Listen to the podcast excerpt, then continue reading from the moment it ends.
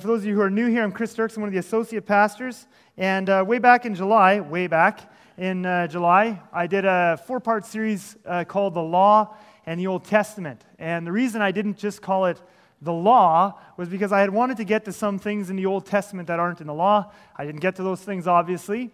And now I'm preaching this weekend and next weekend before I go on holidays.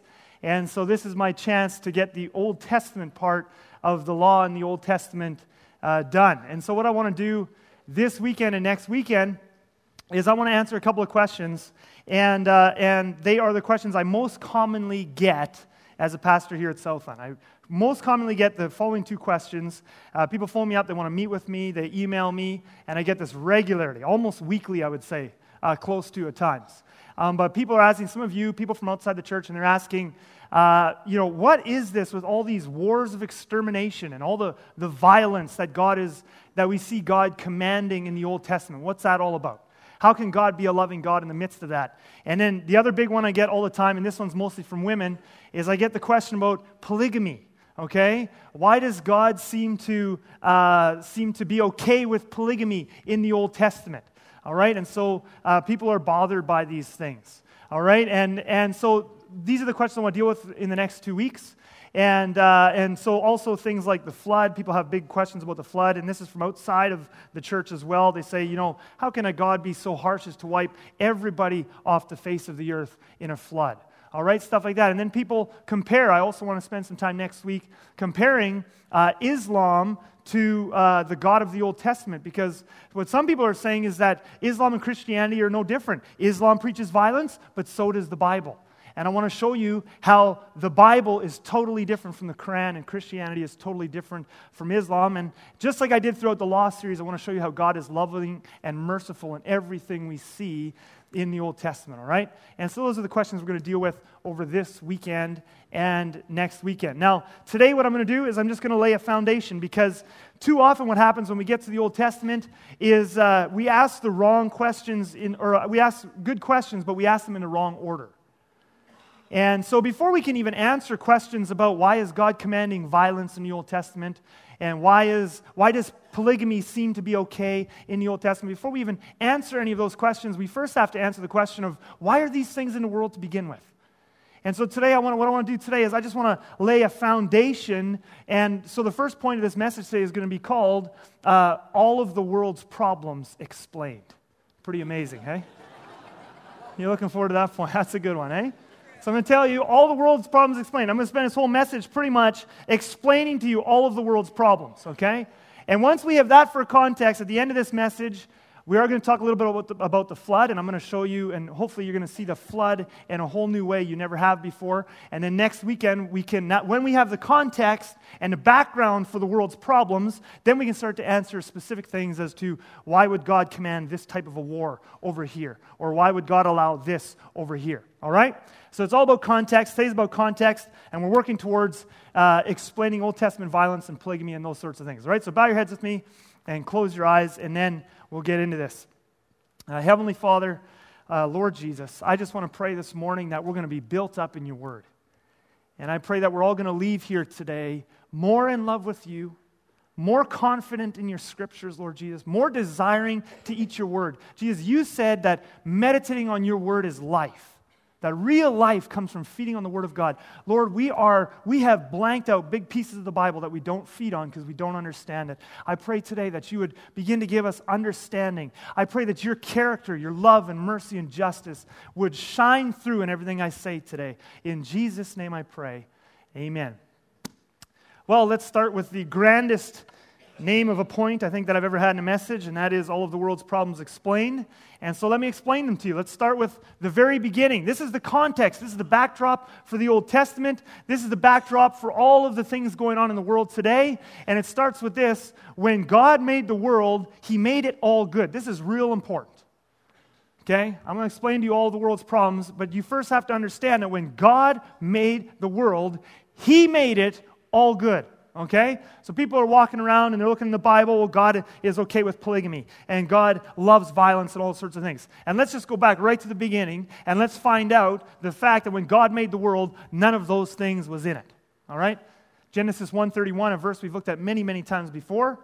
And God saw everything that he had made, and behold, it was very good. Okay? When God made the world, there was no death, there was no disease, there was no cancer. Okay? None of these things. There was no, uh, you know, killing tsunamis and earthquakes and all these things. None of those things were in the world when God made it. God made the world very good. And that point is so simple. And in 10 seconds there, I've just given you something that you, we all need to remember the rest of our lives because people are always accusing God. Why does God allow this? Why didn't God stop that? They look in the Bible. Why does God say this? And the first thing we have to remember is that none of those things were God's idea. Not a single one. God did not make those things, all right? So the next question then is well, how did they get here, right? Okay, if God didn't make them, how did they get here? And the answer is it comes through human choice. Let's look. Romans chapter 5. Paul says this, and we're going to look at the rest of this passage. I'm just going to put up one line here to start, and then we'll get to the rest of it. When Adam sinned, sin entered the world. When Adam sinned, sin entered the world. Okay? Now, this is a very, very important point. God did not make the world with violence and polygamy and genocide and war and disease. Okay? He didn't choose for that. Adam sinned and sin came into the world. Okay? So, where are our problems coming from? Let's just remember right off the bat where war and violence and rape and all these things come from. They come from human choices. Human beings choose wickedness. God made a world without wickedness. And I just, you know, sometimes I just get passionate because I just, I'm standing up for God's character in a world where Christians don't even stand up for God's character. We just kind of, people throw these accusations against God and we just kind of sit there going, I don't know. God made the world perfect. When Adam sinned, sin entered in the world. Mankind chose sin, all right?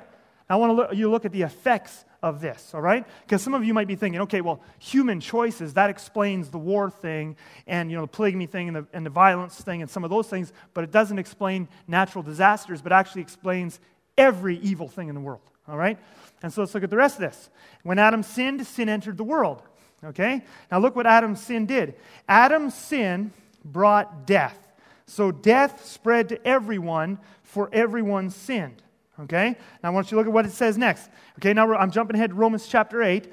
For all creation, okay, nature itself, all creation is waiting eagerly for that future day when God will reveal who his children really are. Against its will, all creation was subjected to God's curse. But with eager hope, the creation, he's talking about nature here, the earth itself, the universe, all right? But with eager hope, the creation looks forward to the day when it will join God's children in glorious freedom from death and decay. For we know that all creation has been groaning as in the pains of childbirth right up to the present time. Okay? So when Adam and Eve sinned, so human choices brought evil into the world, a world where there was no evil when God made it. That stuff was not in God's mind to be in this world. Human beings chose evil. But their evil didn't, when we choose evil, it doesn't just hurt ourselves. It actually, it was a scientific event. When Adam and Eve chose to disobey God, it was a scientific event. Death and decay entered into the cells of every living thing in the universe. Death and decay entered into the physical processes of the universe. And we got this thing called entropy, where things started to run down and things started to decay. That was a scientific event that happened when Adam and Eve sinned. Sin didn't just hurt themselves, it hurt everything God had made. All right? Hurt everything disease, destruction, tsunamis, earthquakes. All of it comes out of sin entering into the creation. And so creation now is groaning. Creation itself is groaning, wishing for the day when everything's going to be healed up and we're not going to have these problems anymore. And I want you to notice something else is that it's not like God didn't warn Adam and Eve, okay? It's not like Adam and Eve, you know, innocently walked around, grabbed the apple, disobeyed God, and then, whoa, huh, didn't realize these would be the effects. God clearly, clearly warned them, all right? Genesis 2 16 to 17 says this God said, You may surely eat of every tree of the garden, but of the tree of the knowledge of good and evil you shall not eat. For in the day that you eat of it, you shall surely die. Okay? God put a clear warning label. He said, Death is coming in. Death is coming into my universe, and there's, there's no death here right now, but death is coming in if you disobey me. And so, that one thing, Adam and Eve made that choice to rebel against God. It wasn't just eating an apple, it was rebellion against God. We're going to look at that later in this message. But the moment they chose to rebel against God, they sent a ball in motion. And everything else that has followed since then was just the inevitable result of choosing that path. There was two paths in front of Adam and Eve. One was life and goodness and harmony, everlasting. And but the only thing is there was a catch. There's a catch to walking this path. By the way, each of us here today has this choice every day. There's this path where the fruit of the Spirit is there love and joy and goodness and a relationship with God. There's just, and of course, we all say, well, we want those things, so why don't we walk on them? Why didn't Adam and Eve walk on it? Because there's a catch. There's a cost to walking on this life path. The results are good, but there's a cost to get those results. And what's the cost? Well, there's a few, but here's just a couple. The first cost is you have to be fully submitted to God and do what He says. And another cost is that you've got to be humble. You've got to think of others better than yourself. You've got to think of God as knowing better than you do. And a third cost is you've got to be a servant. You can't live for your own pleasures. You've got to live to serve others. You've got to live to serve God's kingdom. But this path, so we all want the results of this path, but for a lot of us, we don't walk on this path because the cost is too high. We want to run our own lives, we want to live for our own selves. Why would I serve God's kingdom when I can stay home and watch this movie? So we want to take the easier path. And here's the amazing thing about God He lets us have a choice. And He let Adam and Eve have a choice. Here's path A life everlasting. It's so good. And Adam and Eve said, We don't like the cost for it, though. We would rather take the easy path. An easy path is I can choose to do whatever I want, whenever I want. I can just run my life however I please. I can live for my own pleasures. I can be selfish and proud. And, and at the beginning, this path is much easier to choose. It is. That's why so many of us choose it so often. But the thing is, it leads to separation away from God, which is death. And so Adam and Eve chose this path over here. But once you get the ball rolling on this path, then everything else just follows. You separate from the one who is the source of life, and now what you get is death in the creation. And now here we are, Adam and Eve's descendants, thousands of years later, and we go, well, why does God allow that? And why does God do this? And why is there disease on the earth? And God doesn't care about people. And look at this famine, and God does all this sort of stuff. And I go, human beings chose this path. Now, I know what some of you are thinking right now. You're thinking, you'd like to get your hands on Adam and Eve. Isn't that true? You'd like to just grab Adam right now and just give him a good choking, right? And you're wondering, why do we all got to suffer for what Adam and Eve chose to do? Why do we all got to live out in this messed up world because of what Adam and Eve chose to do? And you know, I've had that thinking too, okay? And then one day, the Holy Spirit spoke to me and he said, uh, Chris, did Adam, when you sinned, does Adam, is Adam over your shoulder telling you to do it? Well, no. Is Adam pushing you to do it? Is he forcing you to do it? It's like you didn't want to do that thing, but Adam's behind you making you do that thing. And no. And I bet for the rest of you here today, too, that's true for you, too, isn't it? When you make sinful choices every day, Adam and Eve aren't there making you do it. They're not telling you to do it. They're long gone. None of us here today has ever talked to Adam and Eve. We've never been forced to do anything by Adam and Eve. So, you know what that means, right? The only difference between us and them is that they went first. That's the only difference between us and them. See, if you would have been in the garden, if you would have gone first, you would have done it. And you prove it every time you choose to sin. All they did was eat an apple, and I'm betting everybody here has done worse than that, yeah? So, human choices, we can't blame Adam and Eve. Their choice of the two paths was just a little more profound in the sense that sin hadn't entered the universe yet. So, when they did it, that's when sin first came through the door and came into creation. But every one of us is part of the problem. Every time we choose to have our own way and to live our own selfish desires, we choose the path of separation from God and death.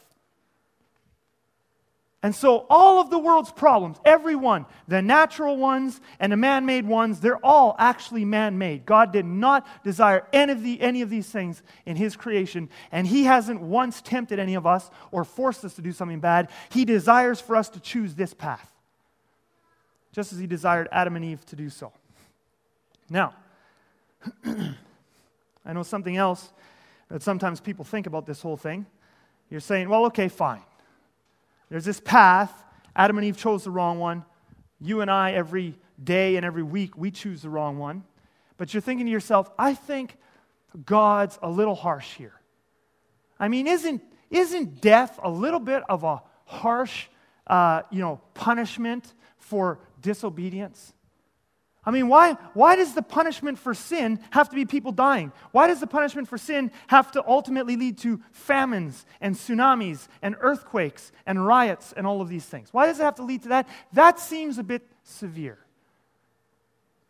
Isn't that true? We think, like, why couldn't God just given Adam and Eve a slap on the wrist and it goes back to perfect? So let me explain this to you because, see, we have a total wrong concept about how death and sin relate to each other. See, we think of death kind of like a parent who's got a kid and the kid just did something bad. And so, those of you who are parents here, you know what that's all about, okay? So, your child does something bad, they disobey you, and now you have to come up with a discipline, okay?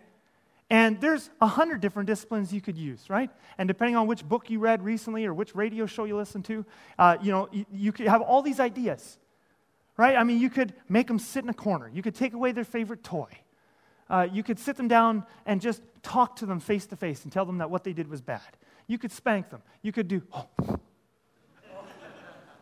Shouldn't say that here in Canada in public, eh? Uh, you could do all these things, right? 100 different disciplines you could have. So your child did something bad, and you just kind of got to come up with a discipline for what they did was bad. And that's how we think of death. We think Adam and Eve sinned, so God's like, okay, what's the consequence for sin? And he's got this whole list of different things he can do, and he decides, I know what I'm going to do. I'm going to invent this thing called death. I'm going to invent diseases and tsunamis, and I'm going to fire that at them, and that's the consequence for their, for their, for their doing wrong. And that is completely the wrong picture of how death and sin relate to each other. How you need to think of death and sin relating to each other is more like when a light goes off. When you turn off the light, what happens? It gets dark, okay? It looked there for a minute like some of you were a little confused. You didn't know what was coming there. I know it's early in the morning, okay? You turn off a light, it becomes dark. Now, why does it become dark? Did God create light and darkness? You know, did He create light, and then when you turn off light, darkness turns on? No. See, darkness isn't a thing. God never created darkness. Darkness isn't something you can create. All darkness is, is the absence of light. Yeah? So when I turn off the light, I'm not turning on darkness. All, dar- all darkness is, is the absence of light. If there's no light, we call that no light state darkness. But darkness isn't a thing. The same is true of the relationship between uh, of death to sin and death to life. Death is not a thing God ever created. God did not, after Adam and Eve sinned, God did not think to himself, okay, and I'm coming up with a real good punishment death. And he throws death at them. That's not what happened. Here's what happened God made the universe out of nothing. That means all life comes from him. He is the source of all life. Life doesn't come from non-life, okay? Whatever your high school, you know, science teacher tells you, okay? Life doesn't come from a rock. Life doesn't come from nothing. So God created the universe out of nothing. He is the source of all life in the universe. He is life. He is goodness. He is love. He's all these things. When Adam and Eve decided to blatantly disobey and disrespect and rebel against him, they were rebelling against life itself because he is life. They didn't think of it that way. They had gotten all suspicious about God, thought he was holding out on them. But when they rebelled against him, they rebelled against everything he is. And so when they decided to disobey him, a wall came up in their relationship between them and God. But here's the thing you put up a wall between yourself and life. Now what happened? You just turned out the lights. You just turned out the light on life. And when you have an absence of life, what you have is death and decay. Death and decay isn't a thing that God made, it's not a, it's not a discipline He thought up. Human beings ter- cho- chose to turn life off. and what you get then is death. It's the automatic result. It wasn't like God had a hundred different choices and he chose death as the punishment he would give us. Death is just the darkness when you turn out the light. Does that make sense? So, Adam and Eve, now, of course, it didn't just affect Adam and Eve, did it? Because uh, God had given mankind uh, dominion over the earth. So, when they put up a wall between themselves and God, they also put up a wall between creation and God. Because the creation, God had said, here's man, here's the earth, man, you're over the earth. When they put a wall in between, the, when we put a wall between ourselves and God, that wall affects all of creation. And so you have death. Human beings, you and I, have chosen death. Technically, Adam and Eve did it, but we show every day that we would have done the same thing. We are part of the problem. Very, very important. So, let's just briefly review everything we've learned so far. It's very simple, isn't it? Okay? all of the world's problems. Here we go. God created the world, it was all good. It was full of life, there was no death. Okay? Man chose sin. Sin separates us from God, who is the source of life, and therefore sin is the source of all the death in the world around us, all the death. From war to genocide to famine to nature to everything, it's from sin. Sin is the problem. Does that make sense? Sin is to blame. Okay. Next question now, because some of you and people outside the church, not just you guys, but people are probably thinking, well, why doesn't God, if God was a loving God, He can do anything, why doesn't He just cure the sin problem? Right? I mean, if sin is the source of all this bad stuff, and if sin is to blame, okay, and mankind chose sin, why doesn't God just cure? It's like, I mean, if, if you got a cancer patient and a cancer patient has can- cancer, well, God can do anything. Why doesn't He just cure the universe's cancer, which is sin? Okay? And the fact that we ask that question, the truth matter, it is there for all of us. And it's not there necessarily in those words. I'll tell you the more the words it is. We open up the newspaper and we see rioting in Britain, we see famine in Somalia, we see these horrible things, and we go, Why, God? Fix that. Well, I've already showed you today that he can't fix that without fixing sin because this stuff is just the symptom of the problem, which is sin. God can't fix those bad things in the newspaper without fixing all sin. So you say, just fix sin then. And the fact that we say that shows we have no understanding of two things. First of all, the nature of sin and how close to home this problem comes. Let's talk about the nature of sin for just a moment. How would God clean up sin out of the universe. Because if he cleans it up, all the other stuff's going to work itself out. How can God clean up sin? What is sin? Well, the first thing I want to tell you is sin is not a thing that can be cleaned up. Okay, let's talk about lust. What is lust? Is lust a thing God can sweep up, put it in a bucket, and chuck it out of the universe? No. What is lust?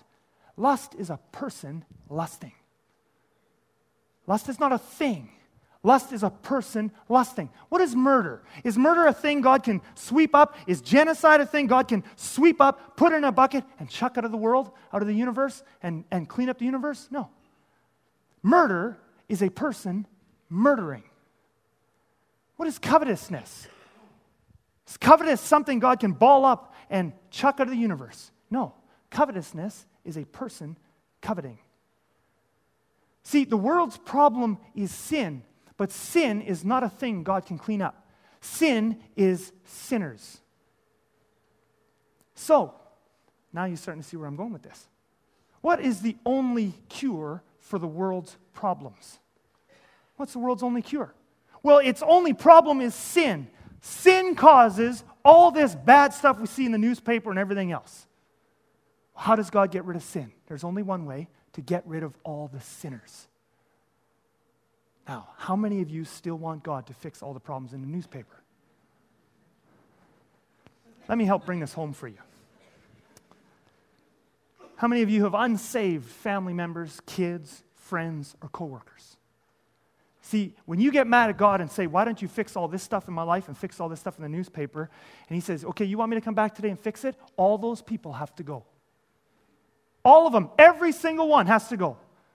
Because sin is the cancer and those things are the symptoms. All of them have to go. See, it's the God, we're saying, where's God's mercy? God's so harsh. How can he look down and see all these people suffering? It's exactly his mercy that he doesn't clean it up right away. It's his mercy and patience so that he doesn't have to get rid of, he's trying to get rid of as few sinners as possible. Look at this in 2 Peter, verses 3, 9, uh, chapter 3, verses 9 to 10. The Lord is not slow to fulfill his promise, as some counsel us. He is not slow. Someday he is going to clean up the world, and there's going to be no more death, and there's going to be no more disease, and there's going to be no more of that stuff. Amen, hallelujah. It's going to be wonderful. But he's not slow. He wants that too. We want it, he wants it. But he's not slow, he's patient, but is patient towards you, not wishing that any should perish. See, to get to a clean world, you've got to get rid of all the sinners. You can't just get rid of sin without getting rid of people but that all should reach repentance. But the day of the Lord, by the way, the day of the Lord, that's the Bible's uh, name for the day when Jesus comes back and cleans everything up. But the day of the Lord will come like a thief, and then the heavens will pass away with a roar, and the heavenly bodies will be burned up and dissolved, and the earth and the works that are done on it will be exposed. Okay? So that's the first thing. The universe's problems are all caused by one thing sin. There's only one solution for all the world's problems, and that is get rid of sinners. Well, now it's like, whew, there's a whole bunch of unsaved people that have got to go for that to happen. It's God's mercy that He hasn't come yet. But I know what some of you are thinking. You wouldn't voice it, but you're thinking, well, I didn't really care for that unsafe family member that much anyway. right? That's what some of you are thinking. You wouldn't say it, but that's how you kind of feel. It's not really a big deal. So let me just bring us even a little bit closer to home yet. How many of you have sinned in the past week? I don't want to ask for a show of hands because I know in this church there'll be very few, and I don't want to embarrass the one or two of you that did it, okay? I wonder how many of you here today looked at some lustful things. You didn't do it because you had to, you didn't do it because you were made to, you did it because you chose to. I wonder how many of you here today, in the last week or two weeks, you looked at some real dirty, disgusting movies and you just watched it and let that into your home. Or how many of you cut down someone at work? Or you belittled your spouse? Or you lost your temper, or you told an obscene joke or whatever. Okay? You say, but I'm a Christian. God doesn't have to get rid of me. Okay, good. You have a relationship with God. You love Him. You're submitted to Him. You're trying to obey. You're right. Be, if you are walking with Him genuinely, then you will be saved on the day of cleansing, the day of judgment. Okay? But if He were to come here today and clean up the world, and get rid of all the unsaved people, he has to also get rid of every undealt with thing in your character. Everything that you haven't dealt with by the time Jesus comes back, every sinful thing, every sinful habit that you're just hanging on to, and all that worldliness and selfishness, guess what? That has to go too because that's part of the problem. So you say, well, what's God going to do to me to, to get rid of it? Okay, I'll tell you, and I'll show you in Scripture. He's going to burn it out without anesthetic, let me add. 1 Corinthians 3 13 to 15. But on the judgment day, the day of cleansing, when God fixes the world, so you don't fix, he can't fix. I want to just keep repeating this and repeating this and repeating this. He cannot fix tsunamis and famines and natural disasters without fixing the sin problem. And he can't fix the sin problem without fixing sinners. But on the judgment day, fire will reveal what kind of work each builder has done. Speaking of Christians. The fire will show if a person's work has any value. If the work survives, that builder will receive a reward. But if the work is burned up, the builder will suffer great loss. The builder will be saved, but like someone barely escaping through a wall of flames. How many of you would like to be taken through a wall of flames today?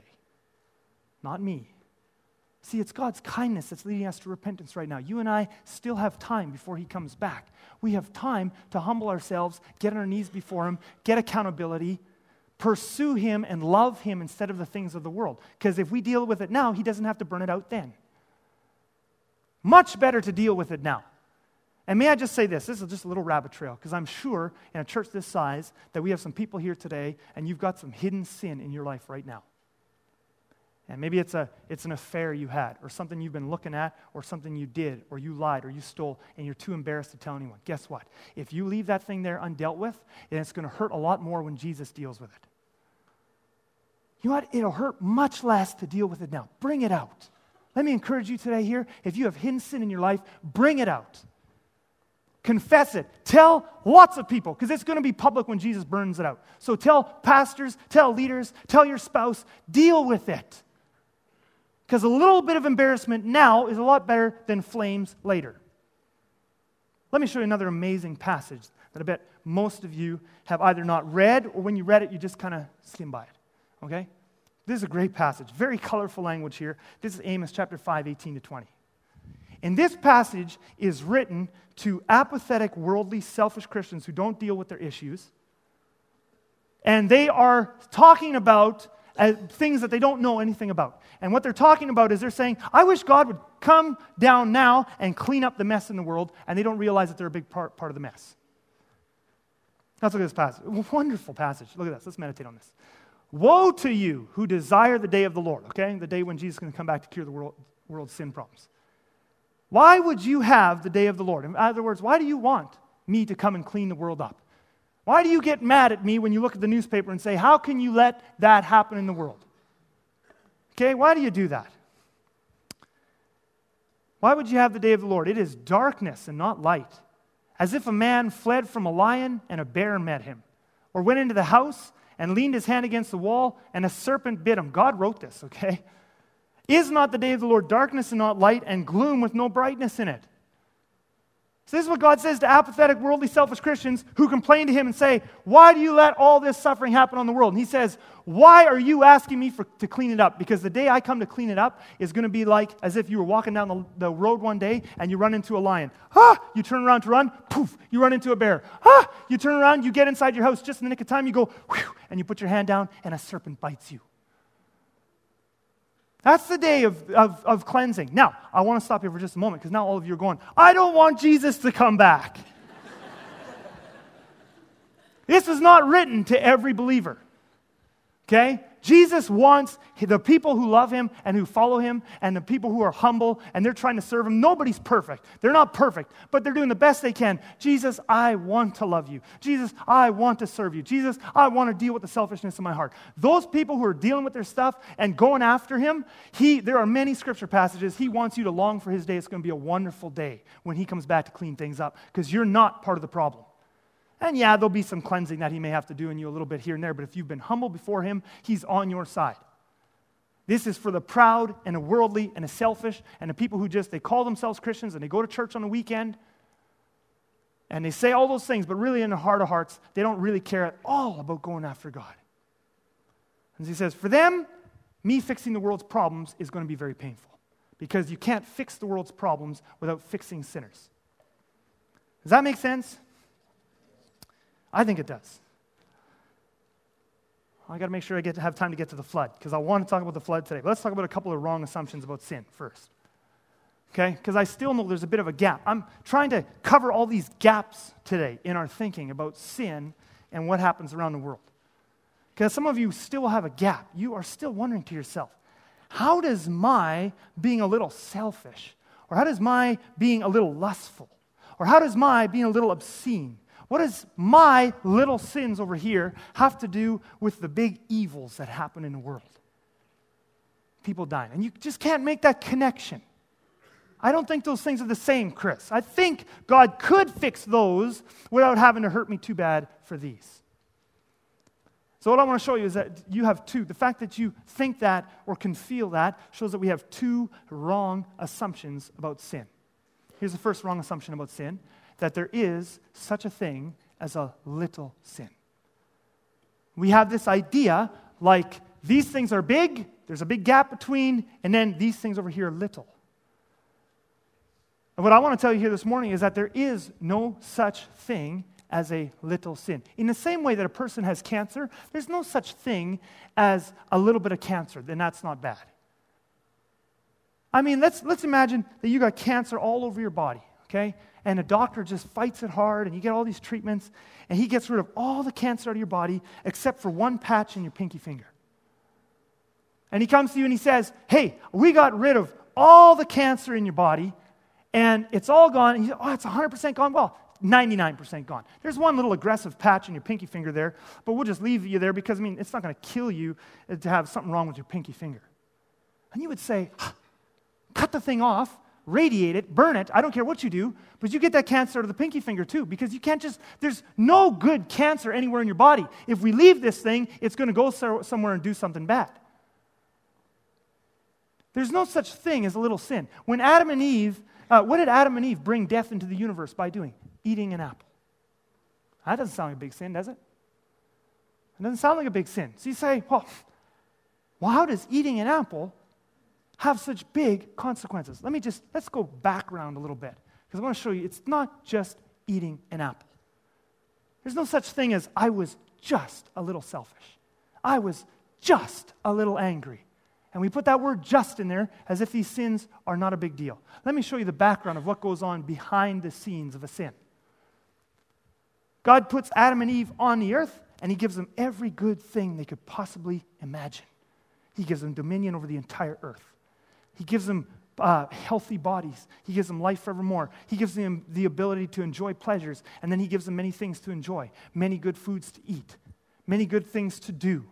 He gives them purpose on the earth. He gives them a perfect relationship with each other. He gives them a perfect relationship with Him. And He's the giver of all joy and goodness and love. So they have this wonderful life. It's an amazing life. Incredible. It's like heaven. And what is the only proper response if someone just gives to you and gives to you and gives to you and loves you and loves you and loves you? What is the only righteous response to that kind of generosity? I'll tell you what it is gratitude. Adam and Eve should have been overflowing in abundant gratitude. Thank you, Lord. Thank you for loving us. Thank you for being so good to us. Thank you for each other. Thank you for life. Thanks for creating us. It's so fun just to be. Should have been thankfulness. But instead of thankfulness, what did they do? Instead of focusing on the thousands and thousands of blessings and pleasures they got to, got to have and the relationships and the purpose, they looked at the one thing they couldn't have. By the way, this is the same seed that is behind most of our sins today, still. How good has God been to you and me? Some of you can't even think about how good He's been because you've been focused on the bad for so long. How good has God been to you? He sent His only Son to die for you so you wouldn't have to go to hell. That one thing right there is enough. Every morning, get up, do a little jig, crank the praise and worship music up high. He loves you. Now just try to list the other dozens and dozens and dozens of things He's done in your life to save you, to love you, to bless you.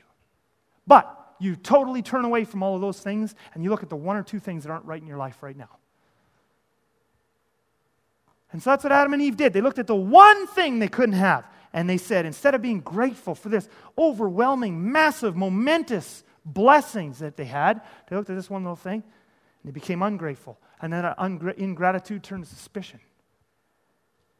said, He's holding out on us. That's what he's doing. Now think right there. Just that thought. He's holding out on us after all he's done for them. They didn't deserve any of it. That thought right there is wicked. They didn't just eat an apple.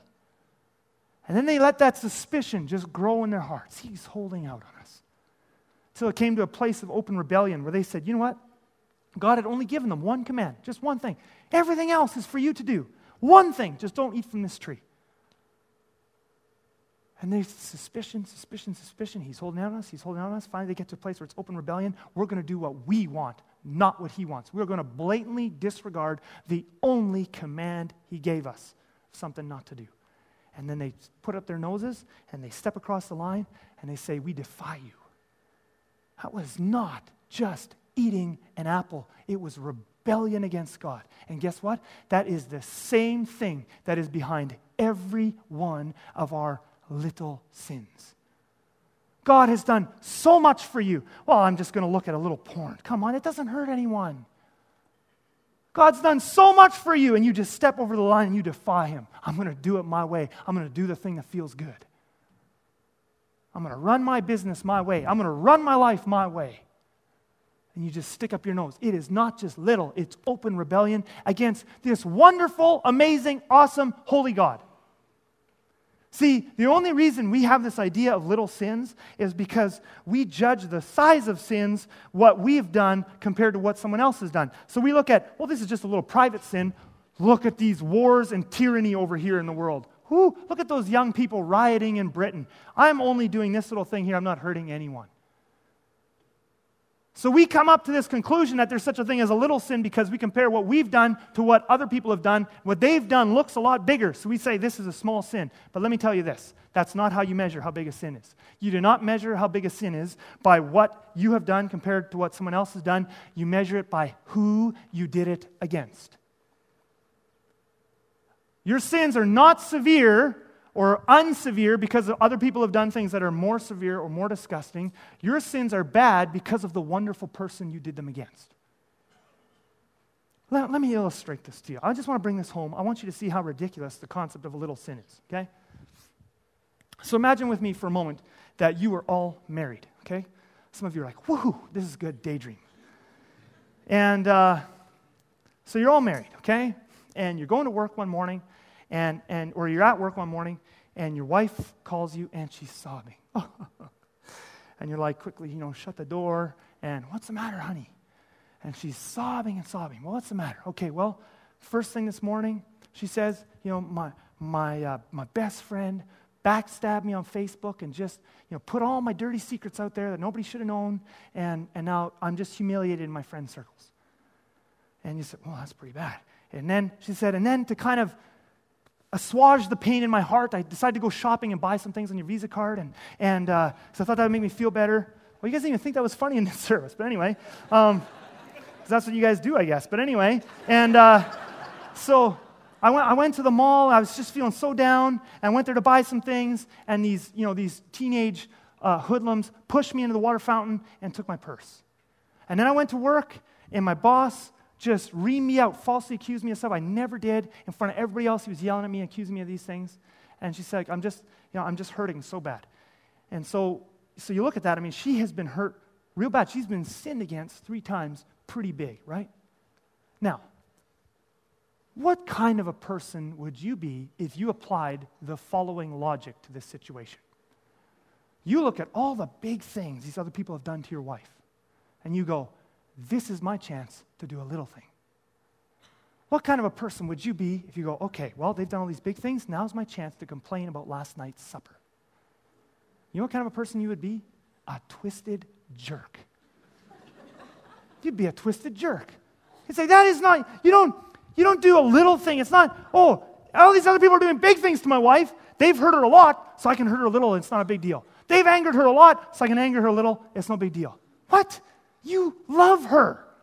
That is just a wicked thought to even think that way. It's not little or big compared to what someone else has done. It's big because of who it's against, yeah? And every person here today, I tell that story, you know how absolutely foolish and ridiculous that is. And yet, how often as humans do we apply that exact same reasoning to God? We don't think about the fact that He loves us and gave His Son for us and pursues us and He's holy and good and the source of all life. We don't think about that. We look at what everybody else does and we go, well, it's not so bad. It's not bad, so bad to watch a rated R movie when everybody else is watching rated X. Doesn't seem to hurt anyone.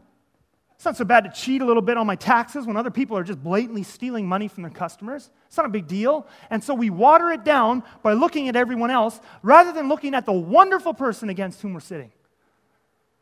There is no such thing as a little sin when it's done against an awesome, good God. Amen?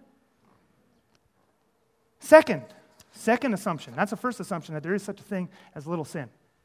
Second assumption is this and it's very closely tied to the first one. But the second assumption is that a little bit of sin doesn't ruin everything in the universe. I mean, how, I mean, I already told you before how a wall came up between God and creation, but I'll just answer this from a different, different perspective now. But some of you are still, you, you grapple. Ah, God can fix this without having to fix this, can't He? And we don't see how a little bit of sin ruins everything. There is no such thing as drawing a line down the middle and saying, God, fix these, but not these. So let me give you a picture of that too. You come to me with your drinking bottle this week sometime, and I'll take you to the Steinbach Lagoon, and I'll take a teaspoon of human waste out of the lagoon, put it in your drinking water, put up the bottle, shake it up real good, and say, Have a drink. And you would say, Yuck! And I would say, It's like one part in 500. It's like one part in a thousand. Why would you not drink that? There's hardly anything in there. It's just a little bit. Just drink the water. And you would say, any amount wrecks the whole thing. Okay, fine. I won't put it in your drinking water. I'll just take the lid off and just kind of touch it on a tip we're going to put your mouth. And I'll even rub it off with my t shirt. It's not even there anymore. Have a drink. Never! That's disgusting. See, a little bit. You don't have a little bit, and well, it was just a little bit of waste, and I'll, mm, ah, it's so good. It's the same with sin. You don't put a, a drop of sin into God's perfect, holy universe and go, well, just deal with that stuff over there. It can't happen. There's no such thing as a little sin, and there's no such thing as a little sin that doesn't ruin everything. Now we've got some understanding. Now we can start to move towards Old Testament violence. So now there's a big problem, right? It's a big problem. Sin has entered the universe, it has messed up the world, it has brought death and decay and destruction. And like I said, I mean, this is a huge problem. First of all, uh, because God, I mean, the only way for Him to clean it up is to get rid of all the sinners, okay? So that's, whew, that's a bad problem for us. It's also a bad problem for God because he want, he, the reason He made us in the first place was because He wanted to live with us forever and He would enjoy us and we would enjoy Him. So, what's God going to do? Well, you all know where this is going. He's going to mount a rescue operation, right? But mounting a rescue operation here is going to be very, very tricky. Why? Well, the first reason why is because the wages of sin is death. Remember, when, when the light goes out, you got dark. It's the absence of light. And the wages of sin is death. Well, the only way to get that light back on is to pay the penalty, that, that death penalty. Well, this is very tricky because God can't die. So he can't, he can't pay it. He can't just die and then everything's fixed. He can't do it. Okay? This gets even trickier because so now you need a human being to die to get the light back on. You've got to pay the wages of sin here. So you need a human being to die. Well, the only thing is, you can't just have any human being die for the rest because a sick human being dying for sick human beings doesn't help. I mean, a person who's got anemia and they need a blood transfusion, you don't just give them a blood transfusion from anyone. You don't give them a blood transfusion from someone else that has anemia. That doesn't help. A person who has anemia needs a blood transfusion needs a blood transfusion from someone healthy. And so, if you're going to fix this death and decay problem in human beings, you can't just have a human being with death and decay in his blood die for everyone else. So, Satan, when he gets, when he tempts Adam and Eve and they sin and they bring it into the universe, he thinks it's game over. God can't die, human being can't die to fix it. There's no fixing this problem. It's done. That's what he thinks. Of course, like I said before, you all know where this is going, right? Little does he know that God has got this other plan, and we've just gotten so used to it, we've failed to marvel at it anymore. But I want you to see this from Satan's point of view, you know, 6,000 years ago. He, I mean, he, and Satan is a, has got a brilliant mind. There's no way he's got God cornered, and he doesn't realize that God has this amazing plan of having his son be born into the human race. So he'll be a perfect human being. God will become a human being, and then he'll die for the human race. It is, I mean, now we just heard the story so many times, like, oh, move to the next point, right? This is an absolutely marvelous, unbelievable, genius work of a plan to rescue the world without having to kill everybody, that he can save at least some. Okay? And they say, again, I don't see what this has to do with Old Testament violence. Ah, let's bring it, let's bring it around to that. Here's the thing you have to see. Right at the point when they sinned. So Satan thinks he's won. This is in Genesis chapter 3. Adam and Eve sin. The whole universe is poisoned. Death and decay starts. And it's right at this moment when God already prophesies to Satan that he's going to defeat him. And it's right at this point when God prophesies. This is 6,000 years ago. This is right at the very start of all the problems. God says, He says, a man, I'm going to have a man be born to a woman, and that man is going to defeat you. I want to show you this. Genesis chapter 3. So the Lord God said to the serpent, right after the sin happens, Because you have done this, cursed are you above all the livestock and all the wild animals. You will crawl on your belly, and you will eat dust all the days of your life. And I will put enmity between you and the woman, and between your offspring and hers. So she's going to have offspring, she's going to have babies, they're going to have babies, they're going to have babies. The human race is going to have lots of babies. And we here at Southland are contributing to that. I love it. Okay? I'm personally doing my part as well. And between your offspring and hers, so there's going to be enmity between you know, the human race and you, he, singular, one offspring, a male offspring. So Eve's going to have babies, they're going to have babies, they're going to have babies. At some point, a he, a man is going to be born. He will crush your head and you will strike his heel. This is the first messianic prophecy in the Bible. Right at the very beginning, Satan thinks, yes, it's ruined. There's no getting around this God, and he's, a, he's got a brilliant mind, and he, he can't figure it out. And God says, actually, I've already got a way. I've got it all planned out. A man's going to be born, and that man is going to crush your head, and you're going to be defeated. And you say, again, how, what does this have to do with Old Testament violence? Everything. This is the context. This is now the context, the backdrop against which everything in the Old Testament happens. See, for the next 4,000 years, from this prophecy until when Jesus dies on the cross, Satan has only one overarching goal. There's only one obsession in his heart and in his mind. And all of his energy is poured into one thing that is, keep that man from being born. That's everything. The whole story, the Old Testament, the big part of the Old Testament is just a story of this cosmic struggle of Satan trying to keep this he offspring from being born because that's the only way Satan can survive. He said, God says, uh, he, a man child, is going to be born to a woman. That man child is going to crush your head. Satan goes, okay, I've got to keep that man child from being born. And he's got two ways of doing it, okay?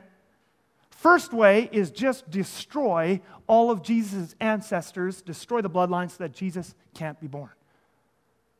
And so you'll see this right through. This explains right here a whole bunch of violence in the Old Testament. You'll see stuff like what's the first thing that the evil Pharaoh did when he came to power in Egypt? He tried to kill all the Hebrew babies. And what did Herod do when he heard the wise men had been in Bethlehem? Kill all the male babies. And you'll see stuff like this right throughout the Old Testament. There's a whole bunch of carnage because what is Satan trying to do? He's trying to doom mankind and save himself. He's trying to do away with God's salvation plan and keep the Messiah from being born. And so the best way to do that is either just destroy all humans or at least destroy the humans who are going to be Jesus' ancestors and he can't be born. And if that doesn't work, then Satan has a plan B, and he's constantly working both plan A and plan B. By the way, he's got a similar plan right now going for the end times, but it's not to keep Jesus from being born now, it's to keep the Jews from welcoming him back. Because in Matthew 23, Jesus said, I won't come back till you welcome me. So Satan can either kill all the Jews or keep them out of Jerusalem or keep them from loving Jesus. Then Jesus can't come back a second time. And that's, by the way, why there's a whole lot of hate for Israel out there these days. But I digress. That has nothing to do with this. So we come back here. Where was I? Satan tries to knock out the bloodline. Second thing is, if I can't knock it out, I'll corrupt it. I'll corrupt it. I've got to make it so that there isn't any obedient women left like Mary to be able to even have Jesus. If I can't get rid of the bloodline, I'm going to corrupt it. And so the whole Old Testament is Satan trying to destroy the bloodline and corrupt the bloodline so Jesus can't be born. And then, of course, you've got God on the opposite side we're sovereignly working. It's not like a competition between two equals, Satan and God. God is you know, infinitely above Satan. So we see God sovereignly working throughout the Old Testament, Satan trying to destroy, God choosing people for the bloodline. Starts with Noah, he's looking for obedient people. And then Abraham, and then Isaac, and then Jacob, and on. And he picks Ruth, and on and on to King David, and on and on and on and on, down to we get Mary having Jesus. And so you've got this cosmic struggle God or Satan trying to get rid of the bloodline, and God protecting, expanding, making room for the bloodline and for the Messiah to come. Okay? Very, very important. Now, with that as context, next week we're going to look at lots of specific examples of how, in this context of this war, God now has to use war as a way of protecting the seed. But it's not because God is vengeful, it's because God is working to protect humanity. He's cutting out aggressive tumors before they kill the whole patient. You can't understand the wars in the Old Testament until you understand that God's trying to save us. And so you have some of these wars where you have wars of extermination, different things going on, right? But I'm going to get into those specifically next week. Let's just look at one thing here today before we're done. Let's look at the flood. Okay? Because again, people look at the flood, oh, how can God be so this and that? Let's look at the flood. Genesis 3, God comes to Satan and says, A man's going to be born, he's going to crush your head. Genesis chapter 4, we have some stories about Adam's family. It starts to get very gruesome very quickly. Genesis 5 is a genealogy. Genesis 6, we have Satan's first systematic attempt to get rid of the bloodline. And let's look, and then it leads up to the flood. Let's look at it, Genesis 6, verse 1. When man began to multiply on the face of the land, and daughters were born to them. By the way, we're going to look at now some passages in these last five minutes here that uh, maybe have puzzled some of you. These are passages that you, we usually just ignore. Okay, we just leave them alone. Let's, let's see what's happening here. When man began to multiply on the face of the land and daughters were born to them, the sons of God saw that the daughters of man were attractive, and they took as their wives any they chose. What's happening here? Sons of God saw that the daughters of man were attractive, and they started to come down and take them as wives. Who are the sons of God? Evil demonic angels. Evil demonic angels look down at the daughters of men, they look at human women, and they start to take them as wives because they want to have babies with them. You say, What? This is in the Bible? Oh, yeah, wait. We'll just keep following this rabbit hole a little bit. Okay, this is all in the Bible. We're going to just read it. It's all here, right here, and then we'll look at the New Testament a little bit. Sons of God, so the daughters of men were attractive. They come down and they start to want to have babies with them. This, by the way, is one of the most wicked events in all of human history. It is the only event in human history that triggered a worldwide judgment event. A worldwide flood. God wiped out every human being on the face of the earth except for Noah. And this is why this event, this what they were doing here was so wicked it required that kind of that kind of a response from God. The second reason we know this is one of the most wicked events happened in all of human history, as we'll see in a, in a, in a New Testament in just a, a minute here, is that these angels that participated in this got locked up in prisons already back at the flood. God was so angry with them, he locked them up already. And that's significant because there's still lots of evil demons, and Satan himself isn't locked up right now. All the rest of them, they're not getting locked up till Jesus comes back. But these angels are already locked up and have been for thousands of years. Say, so what on earth is going on? Why would these demonic angels come down and try to have babies with, with women? Well, it only makes sense when you realize the struggle. Satan is trying to keep Jesus from being born. And the Messiah can't be born with demon blood, he's got to be all human. He can't be born into a demonic bloodline. Satan is trying to destroy and corrupt the bloodline that Jesus is coming into. Let's keep reading. Again, like I said, some of you going, This is in the Bible? Oh, it's awesome, the Bible, everything in here. Then the Lord said, My spirit shall not abide in man forever, for he is flesh. His days shall be 120 years. So again, this is so wicked again that God, right here in one thing, says, I am shortening man's lifespan right now. Because things just got corrupt. You've got these d- demonic beings uh, going around. The Nephilim, by the way, the word Nephilim there means giants. That's literally what it means giants. It can also mean fallen ones. Okay, so speaking of fallen angels there, but they're giants. And incidentally, they have found a number, archaeologists have found a number of sites in the Middle East. They have found things that are unexplainable. They've found uh, the remains of houses and beds, doorways, things like that, that are absolutely humongous. Massive people. I mean, you think ahead to the Israelites going into the promised land and they saw the Anakites, and the Anakites were Nephilim as well. I'm not going to get into how they ended up back on the other side of the flood again, but anyway, they, uh, they, they said we were like grasshoppers in their sight. I mean, these are huge super beings. So Nephilim were on the earth in those days. And also afterward, when the sons of God, these demonic angels, came into the daughters of man and they bore children to them. Okay? These were the mighty men who were of old, the men of renown. These are the legends. It's all in your Bible. You can look this up. This is ESV. A very accurate translation. You can go look it up in your own Bibles. These were the, the men. Can you go back one? Uh, one there, Egan, thanks. These are the mighty men who were of old, the men of renown. These are the legends. You know, some of the uh, pagan religions and the mythology, the Greek mythology, some of these, uh, you know, god men that they talk about, like Zeus and Achilles and some of these stories, some of them, what the Bible is telling us here is that some of those stories might be based loosely or might have some root in a reality of some of these demonic super beings that were on the world, just corrupt, evil beings. They were corrupting the whole earth. They were taking human wives and having kids and leading the whole human race astray. This is just vile. They were leading them into evilness. And the Lord saw that the wickedness of man was great in the earth, and that every intention of the thoughts of his heart was only evil continually. And the Lord was sorry that he had made man on the earth, and it grieved him to his heart. So the Lord said, I will blot out man, whom I have created from the face of the land, man and animals and creeping things and birds of the heavens, for I am sorry that I have made them. But Noah found favor in the eyes of the Lord. Let me tell you, the flood was God's mercy.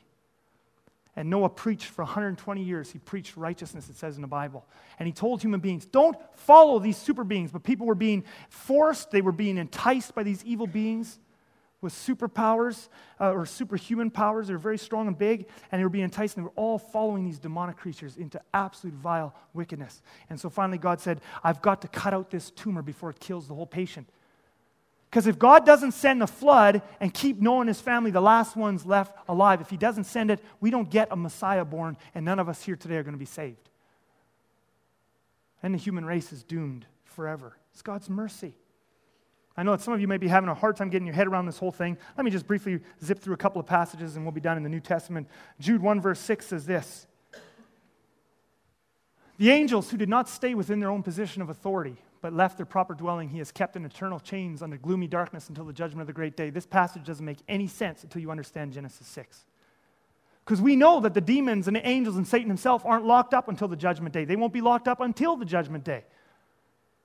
So this doesn't make sense until you look. The angels who did not stay within their position of authority, they didn't stay where they were supposed to stay. They came down and mixed with humans in ways they were not supposed to mix with them. So God said to those angels, You're locked up for good. 2 Peter 2, 4 to 5. I'm going to help you make sense now of some of these passages. For if God did not spare angels when they sinned, but cast them into hell and committed them to chains of gloomy darkness to be kept until judgment. Again, that makes no sense because if unless you understand Genesis 6, because all the other angels we know, they're just out and about now, even the evil ones too. But there are some angels that weren't spared. And who, and who were those ones? If he did not spare the ancient world, but preserved Noah. So again, here we're talking about Noah again. A herald of righteousness with seven others when he brought a flood upon the world of the ungodly. And last passage, and we'll be done. 1 Peter 3 18 to 20 says this For Christ also suffered once for sins, the righteous for the unrighteous, that he might bring us to God, being put to death in the flesh, but made alive in the spirit, in which he went and proclaimed to the spirits in prison. I get questions about this passage regularly because they formerly did not obey when God's patience waited when? In the days of Noah. While the ark was being prepared, in which a few, that is, eight persons, were brought safely through the water. I often get questions about this passage. People say, What in the world? Christ went and preached to the spirits in prison who were disobedient in the times of Noah. What is that talking about? Here's what happened Jesus died on the cross. He's in the grave. His physical body is in the grave for three days. While his body's in the grave, his spirit goes down and preaches to the only spirits that are locked up in hell. Are, there's only one set of spirits. Everybody else has to wait till judgment. There's only one set of spirits. And he goes down. It's these set of spirits that tried to keep him from being born. He wasn't preaching to them to get saved. By the way, nobody who's dead can get saved. You're saved when you die or you're not. So this is not preaching about getting people saved. But Jesus goes down while he's on the cross and he goes down and he says, Hey, I'm the one you guys tried to keep from being born. And it's like David when he held up the head of Goliath and, they, and, and Israel triumphed over the Philistines. Jesus went down to the spirits who had made the worst and most wicked attempt in history to stop him from being born. He went down and said, Here I am. Bow your heads with me, close your eyes. The flood was God's mercy. God made the world good. Humans have messed up the world, but God is fixing it in His love and goodness. And he's going to come back someday and he's going to get rid of all the problems. Amen. Heavenly Father, Lord Jesus, I thank you for the understanding you're giving us of your word. We love your word. We love your goodness. We love your justice. We love your mercy. We love your brilliant genius as we see you thwarting the devil's evil plans. May we fall more and more in love with you. In your name we pray. Amen.